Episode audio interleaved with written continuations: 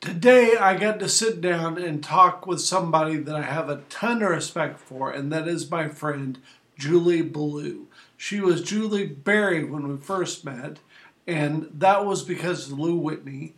And then she worked for Slewfoot, and then she was a breast cancer mm-hmm. survivor, and now she's got a really cool new project about a podcast called Rape. And the idea is it's to look at all the things that Springfield has done in the light of the story that was written with really cool graphics about rape on CNN in last year. And so, anyway, let's hear about Julie and her ideas. I'm so happy to have this interview. Here it is, DaleWileyShow.com. So now I'm on the phone with my good friend and my old friend, Julie Berry Belew. Be careful who you're calling old. well, I'm old too, so there we go. So anyway, okay. I just thought that I would start by talking about. We've got so many things to talk about, but number one, let's just talk about you. Why did you come into my life? Well, I believe it was because of Lou Whitney, to be it honest. sure was. uh, I was working in a really awful job at Bass Pro. Uh-huh. I had left radio um a year before trying to get out of the music business because well, to be honest, it it just seemed like radio in particular was just uh becoming not fun anymore. right. There uh a lot of the radio stations were being bought up by big conglomerates and that took a lot of the joy of programming music, which is what I had done, out of my job. And Right. uh, there was a lot of, uh, you know, cuts in pay and staff and things happening all over the place. My friends were getting fired, so I thought I better find another career. So I thought I would be uh, uh, a person to work in the accounting department at Bass Pro Uh-huh. just was not for me. So Lou. I think, suggested me to help you with Slewfoot Records. He sure did. And, you know, that was the year 2000, which now seems like the Stone Age. Oh my gosh, I know, I know, and it and it all led up to to nine eleven, which was right. quite a story. You know, and so anyway, before we get into that stuff, let's talk about how you got here and and that you know your career beforehand and everything else. And okay. since. I uh, I started working uh, in radio in college in 1990, and Uh, uh, and that was was in Georgia. Atlanta. Right? It was in Atlanta, and uh, the biggest college radio station on the planet, Florida State Okay. University, WRAS, Okay. and uh, 100,000 watts, and totally student run at the time. We played, our, you know, picked music and programmed it. We had concerts. We did Lollapalooza before Lollapalooza was even a thing. We actually Wow. called it Sonic Sunday.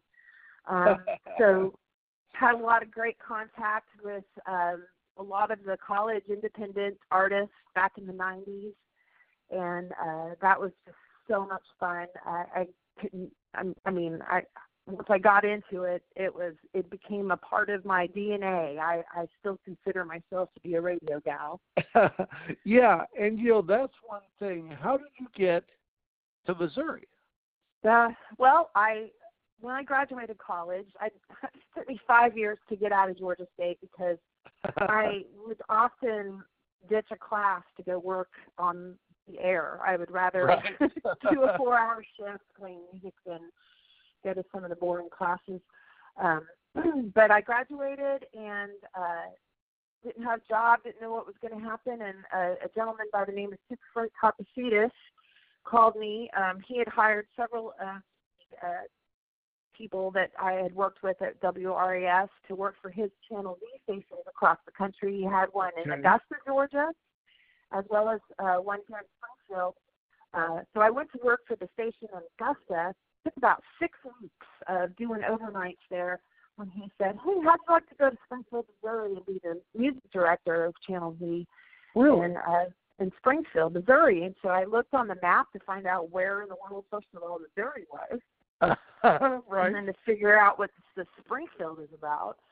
Uh, And I said, sure, why not? I had just uh, gone to work or gone to an interview rather with uh, Leslie Fram at 99X in Atlanta, and she was like, you know, we could hire you. You could do overnight here for 20 years and never really get anywhere, or you could go to a smaller market and work your way up to be a program director and then come back, and then you probably have a better chance of Right. of getting a big job here. And I was like, okay, I'll do that. So I went to Springfield, Missouri, and I, I guess I've been here ever since.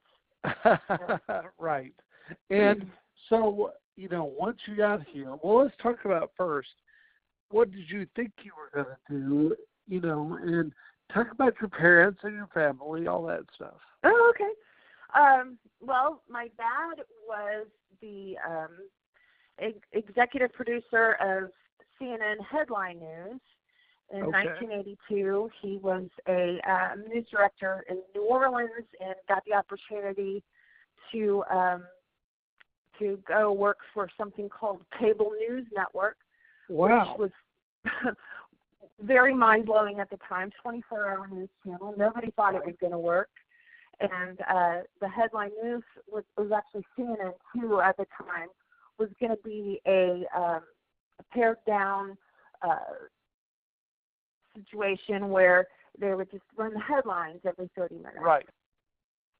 So uh, it was fun. I got to go and work with him several times and met Bobbie Battista and Chuck Roberts and all the anchors that were on at the time. They'd come over to our house for, for dinners, and uh, Wow. it, that was just uh, a, a really interesting way to be exposed to the media. I thought I would follow in his footsteps in journalism.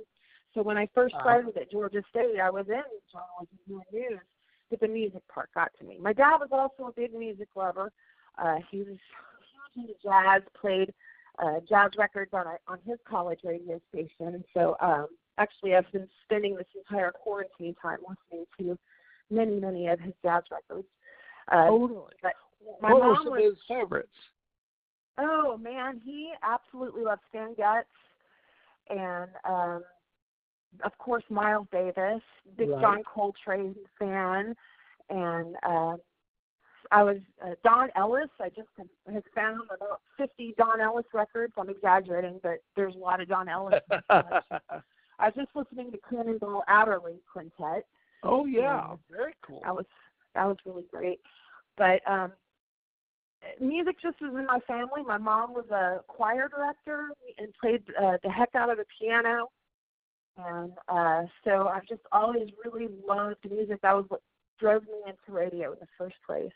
Well, that's So- cool. And so, what kind of music was big for you when you were in college?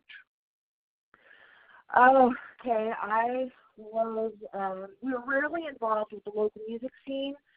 So we worked a lot with REM and B fifty twos and um Right. then some of the the smaller, uh, lesser known, I absolutely will always adore, like uh, the Jody Grind and um, oh yeah. Wild West Picture Show, and uh, um, I don't know, some of them they're all escaping me right now, but um, it was really fun to work with these uh, musicians back then, and then see them after I got to Missouri, kind of still be out there and and and start to really get some attention. So Right. And so, anyway, when you got to Springfield and you were done with the job at Bass Pro, meeting Lou and getting involved there, and talk about how talk about Lou. Tell me about him. Lou was um I I want to call him uh he was kind of a groupie of mine, I would say.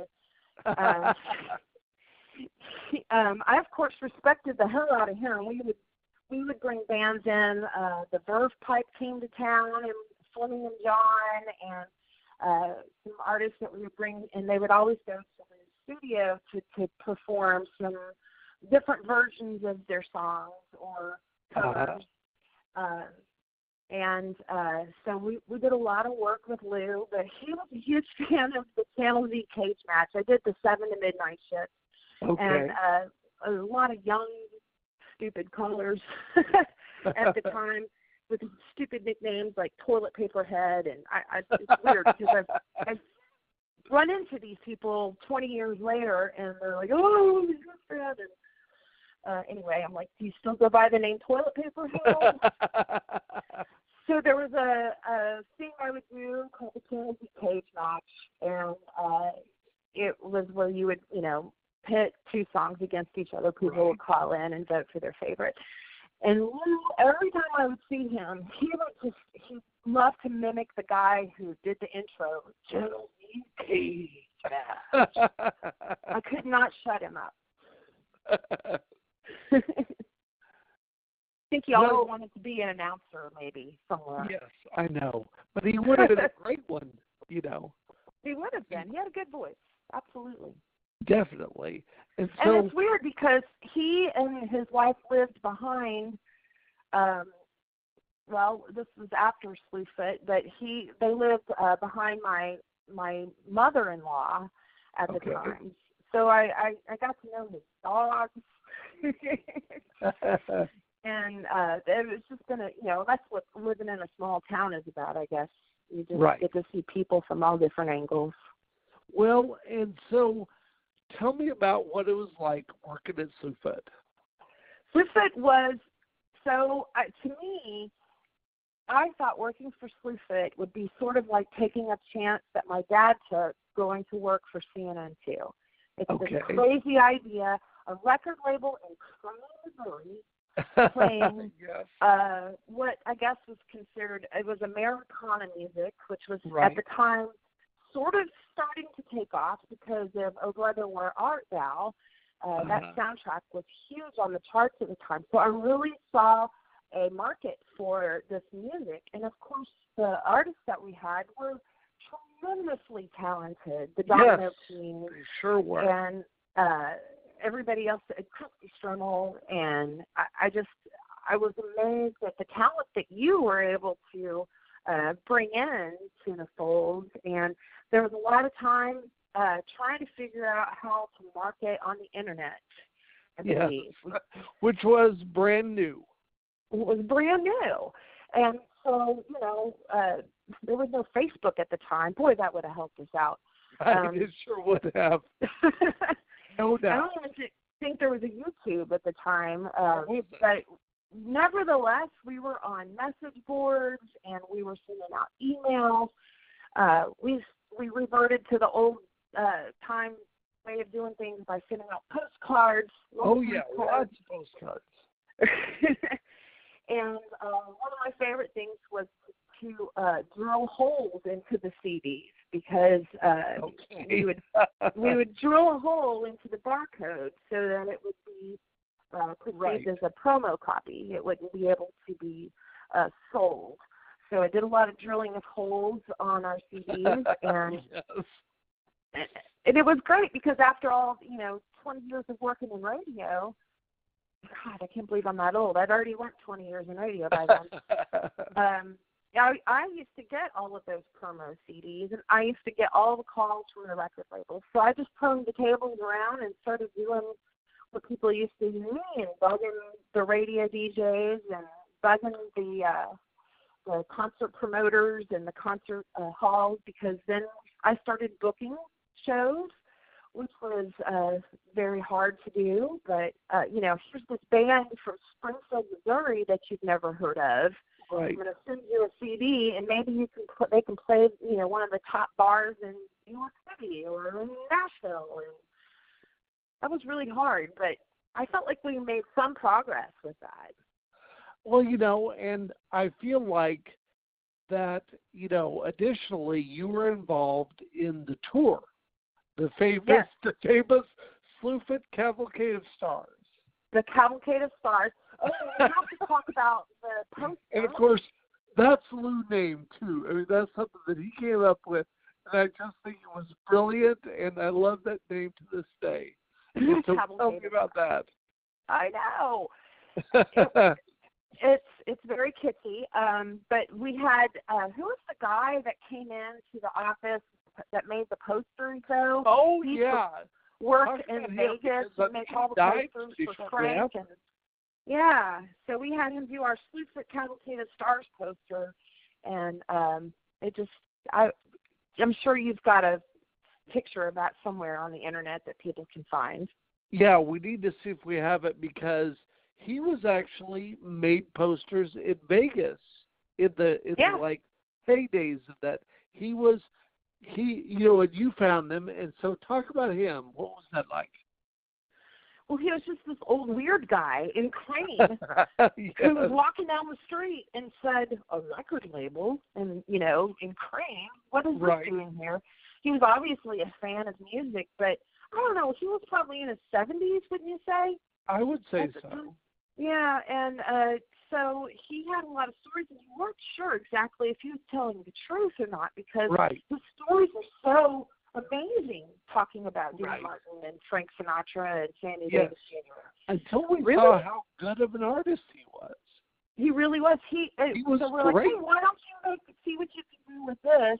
And he brought us back this great style uh, poster for the cavalcade that just I don't you know just really nailed it. You know that he just hand drew. I mean, it was all things that he did, and he made Yeah. the design for the Crazy Country Hop logo too. No Photoshop back in the day. Right. Anything. He All hand. did it. Yep. The, the old fashioned way. Yes. He was great. And uh, so many people would stop by the office though, Dale. Oh, uh, yeah.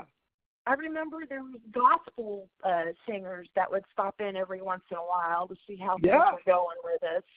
And uh just various fans of music and you have this um, uncanny ability to connect with people who toured with Ray Price and uh bring them Right. into to Crane to the Boiler Festival and uh that was just it was just such a, a crazy idea that these big famous people would come to this this such a tiny town and uh and And but they Dees did, and they loved it. Things. Remember him, Bill Dees? yes i do that was the that was the guy who played at the church right Yes, it was with Okay. Robbie Fulks at the church. yeah that was incredible so lots of great music and and but most importantly i think was the people who loved the music and as as from one person to another you and me we love music and we can appreciate Yes. people that love Definitely. music. And that was a big part of, you know, but ad- additionally, you were, didn't you go on the cavalcade? oh of course yes i was Okay. i guess tell me about not a very good tour manager but i was I tried. I was I was really it was so much fun and just, you know, being in the car all day with these musicians. I've always wanted to be in a band. right. Um, but so this was the next best thing was just to get and to travel with them. That was my first experience with that on the road. And Right. uh we we did some really um great we started off in Springfield at Cartoons Uh-huh. and uh well I don't know if I can remember the exact tour dates and, and places. it was but, um, it was the right leading up to a certain date in Tuesday, you know, in America. Yeah, it's just a normal Tuesday. Well, the night before we were in Minneapolis, Right. and I remember being so excited because it's the home of Prince. As you know, I'm a huge Prince fan. So of course I walked over to First Avenue and stuck my head in and looked for him and couldn't find him. Uh, then I ran back to the club that uh, the the Sleuth at Cavalcade of Stars was performing in, and right. uh, great Lee's show. Really really good um crowd for that and uh the next morning we're in the hotel room and uh you had called and i think you were kind of upset that we weren't up and moving yet and um Probably. we Who knows?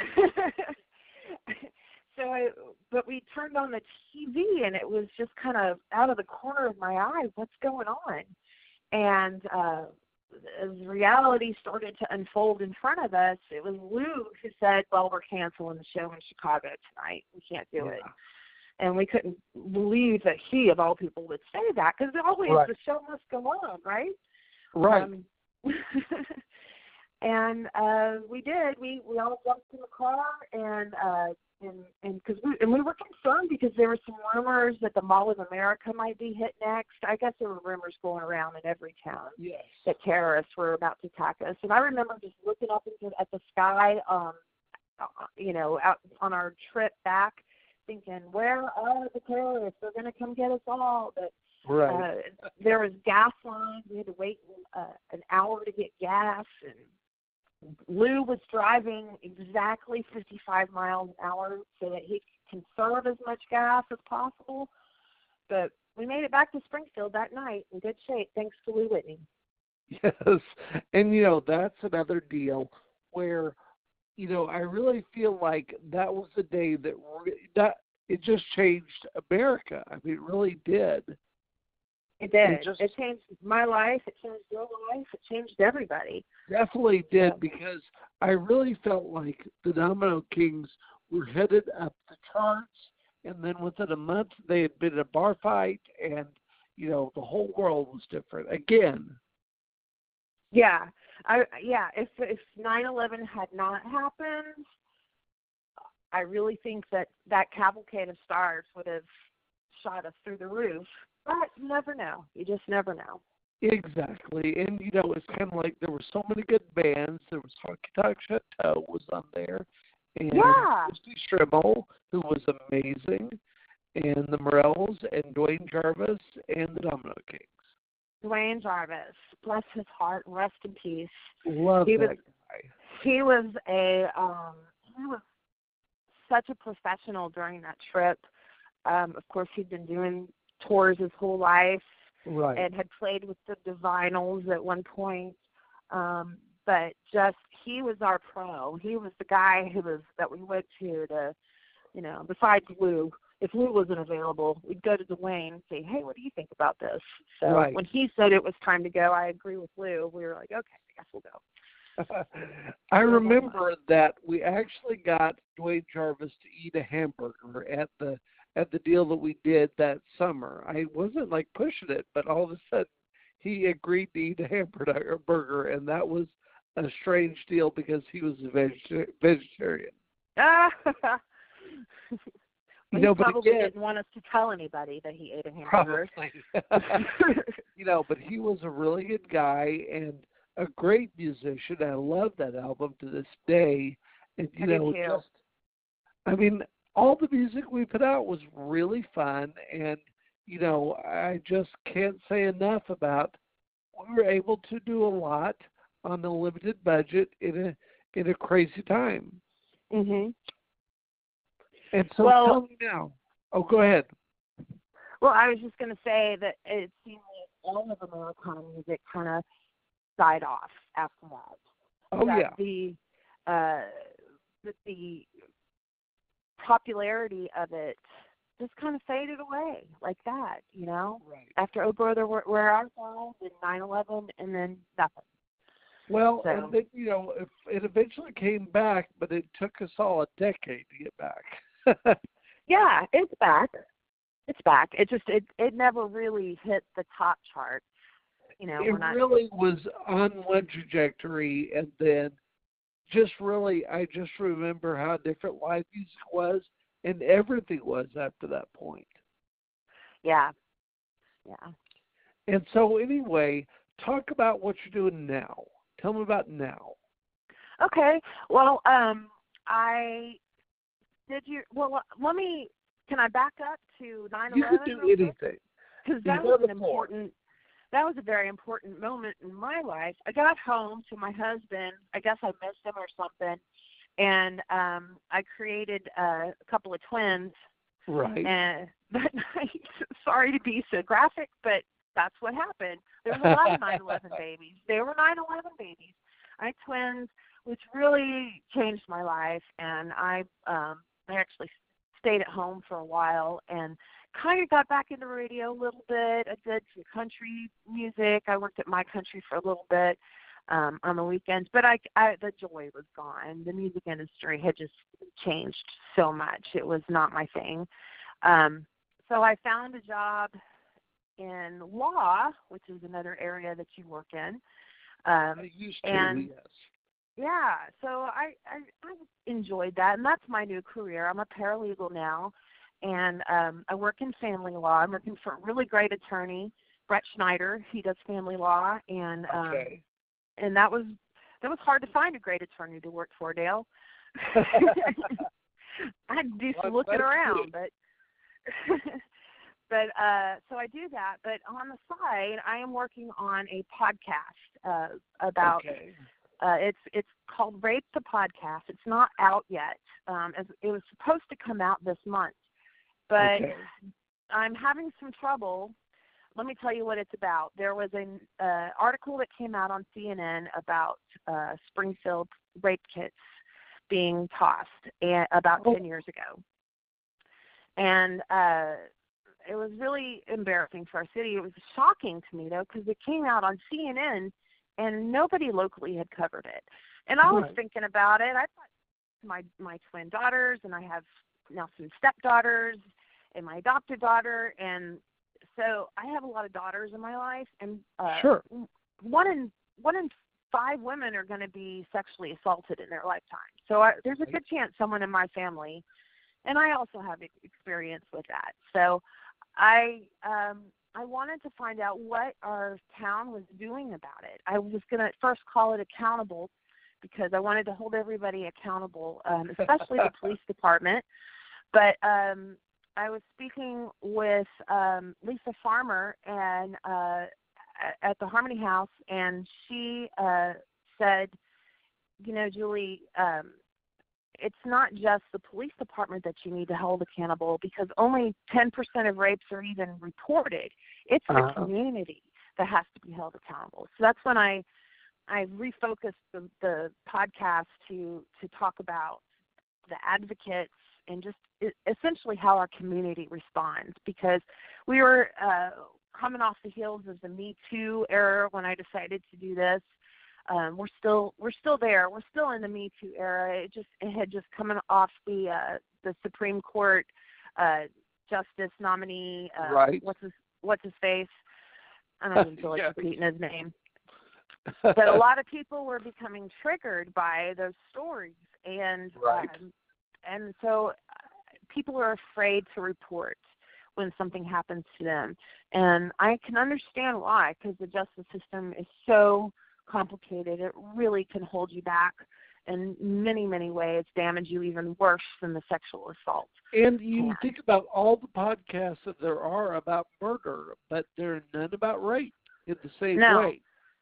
There's there's been a few um it it's still it's still hard for people to talk about and so that's what i thought this podcast could be is a chance for people to talk about rape and maybe desensitize it a little bit so that it's easier to talk about and if it, Okay. if more women find out or men find out that it's happened to their neighbors then maybe they're going to be more apt to report something that's happened to them if they feel more comfortable about it if they feel like it's going to be more accepted I mean, we don't want to accept rape that's not what i'm trying to do i'm trying to help make talking about rape more acceptable Yes, and I believe it's been that difficult, podcast is is a great idea. I really It like is a great lot. idea. It's good, and, and the story's not over yet. That's that's another thing that's holding me back. Is we have a long way to go. Um, Springfield has made some incredible strides. So that's the story of this podcast: is how far our town has come. And uh, we had we started a sexual assault task force as a result of that CNN article. So we really have to thank the author Leslie Fantz, not Leslie Fantz, um, Ashley Fantz, that's her name, Okay. um, for for exposing it. Um, and so the police chief came back and you know apologized and and said we've made a lot of changes since all of this happened, um, but we have more room to grow and change. Right. And they are working with advocates now. Whenever uh, sexual assault is reported, they um, put the victim in, char- in, in contact with an advocate um, that will help them go through the rape kit process and it's uh, really amazing to see the same nurses uh, and the police and advocates all working together to help somebody get through it. That's amazing. And so, what's the next step for you on the podcast? To get an interview with the chief, with Chief Paul Williams. Um, we were really close to setting something up. At first, he said, "Yeah, sure, I'll do it." And then I think he got a little nervous because he just doesn't want to keep rehashing what happened in the past. And I said, "Look, right. we don't even have to talk about that. We can just talk about what you're doing now because that's what I want to focus on. I want people to hear that there's a reason that if they report the rape, it's going to be taken seriously. It's going to be taken to the next level. There is a, a reaction to this. You're not going to just get lost in the judicial system and forgotten about. Right. And I think we're still in that. There's there's still a lot of miscommunication there. There's still a lot of people who uh, have problems currently uh, that are you know cases that are being worked on for Right. sure. But you can see if you go to their website, all of the training videos that they're doing, they're doing an awful lot of trauma informed uh, work and uh, trying to because that's the that's the biggest thing. Instead of treating the victims as um, asking for it, then Right. now they're actually treating the victims as victims and getting them help.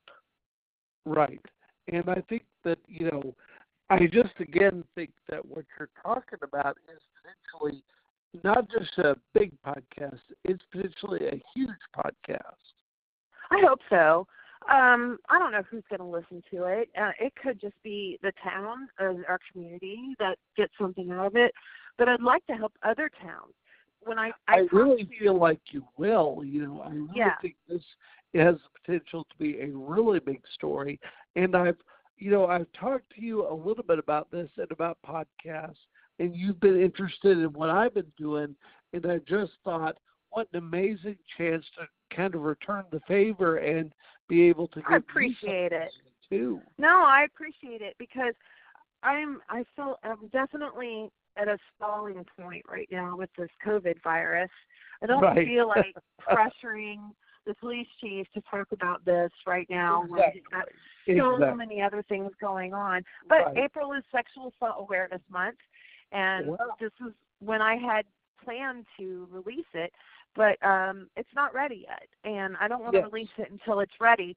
So I may even shoot it for next year. I don't know. I don't have a problem taking a couple of years to work on it because I want it to be good and I want it to Right. be thorough, and I want to get the interviews that I need to show that Springfield is And I'm also plan. going to hook you up with a couple of people that I know that are in that industry of the podcasting and everything that I think you need to know and they need to be your friends. Yeah. Sure, yeah, Definitely. absolutely.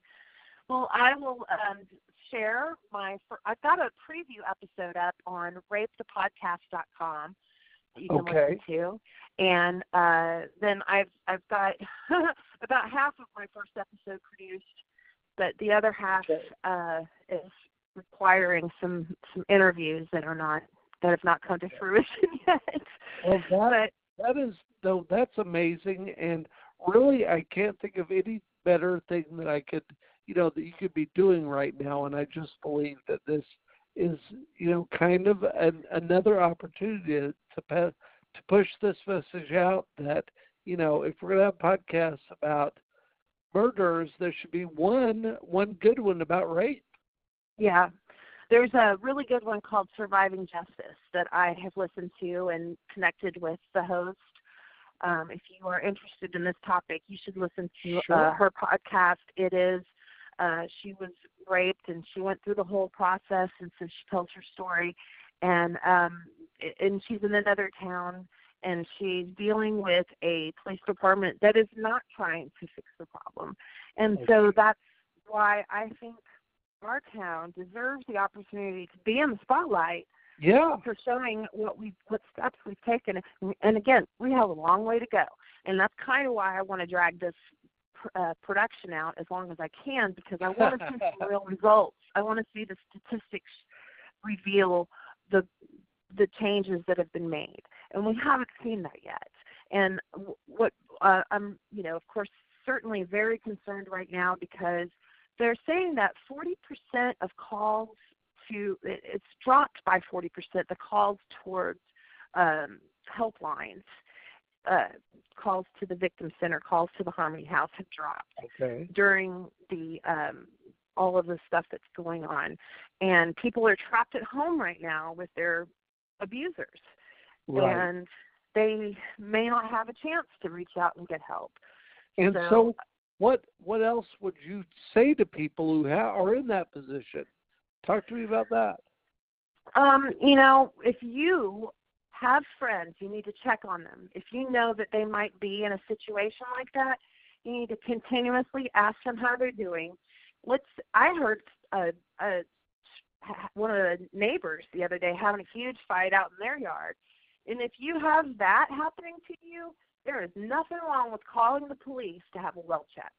Absolutely nothing wrong with it. But if you find that yourself you're in a situation get to a phone, any phone that you can find, and call 864 SAFE. Very easy to remember. 417 area code 864 SAFE.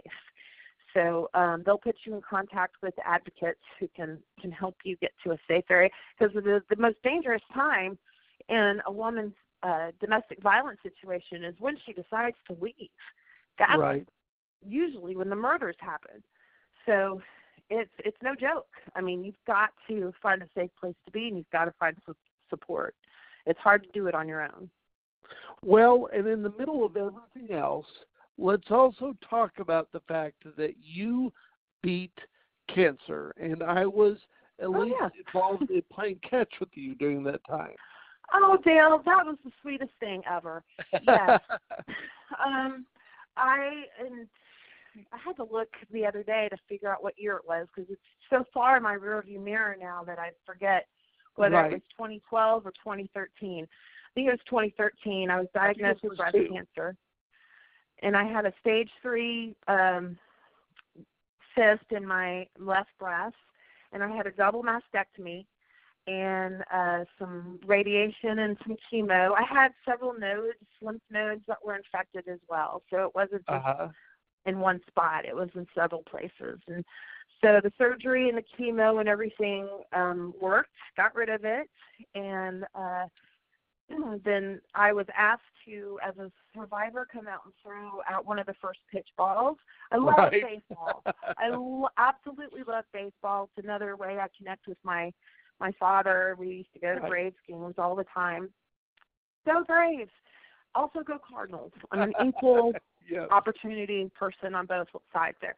But Right. um I'm not really a softball player, but you offered to come help me learn uh you, you trained me to throw out the first pitch. And I don't know if you ever saw that pitch, but it made it to home plate, dude. Woo! That's good. that- you know, I I, remember that. It all was the way to fun to home get plate. to come up and spend some time and just like you know, I just think that you have that's another part, another thing that I almost forgot to talk about because that's a cool moment. Clearly, a cool. That's an amazing moment. It's a miracle moment. Yeah, it's it's been a uh, the whole situation has been a miracle for me because I would say I was in a kind of a bad place before cancer. I'd gone through a divorce. There was a lot of things going on in my life that I'm not proud of, and cancer was maybe the best thing that ever happened to me because really? it it it got me leveled out. It it it showed me what was important, and to this day, I, I'll never regret getting breast cancer. I've I, I would love to help people who have just been diagnosed by saying this is going to be the best thing that's ever happened to me. You will Right. beat this, and you will come out a better person on the other side. Well, that is an amazing, you know, in other words, I didn't even like remember when I talked to you, I thought when I talked about Slewfoot and your podcast. And the deal is, in the meantime, you were a miracle yourself. Aw, thank you. well, thank you for coming on here. And anything else you want to say? Any final words? Um, no, other than just good luck with everything that you're doing. You're always just the most fun person to watch um, because you just you do the most neat, neato mosquito things. And um, I wish you the best of luck with them. Well, thank you so much, and thank you for spending some time with me. Julie Belew, check out Rape the Podcast to learn more. All of this is available at DaleWileyShow.com.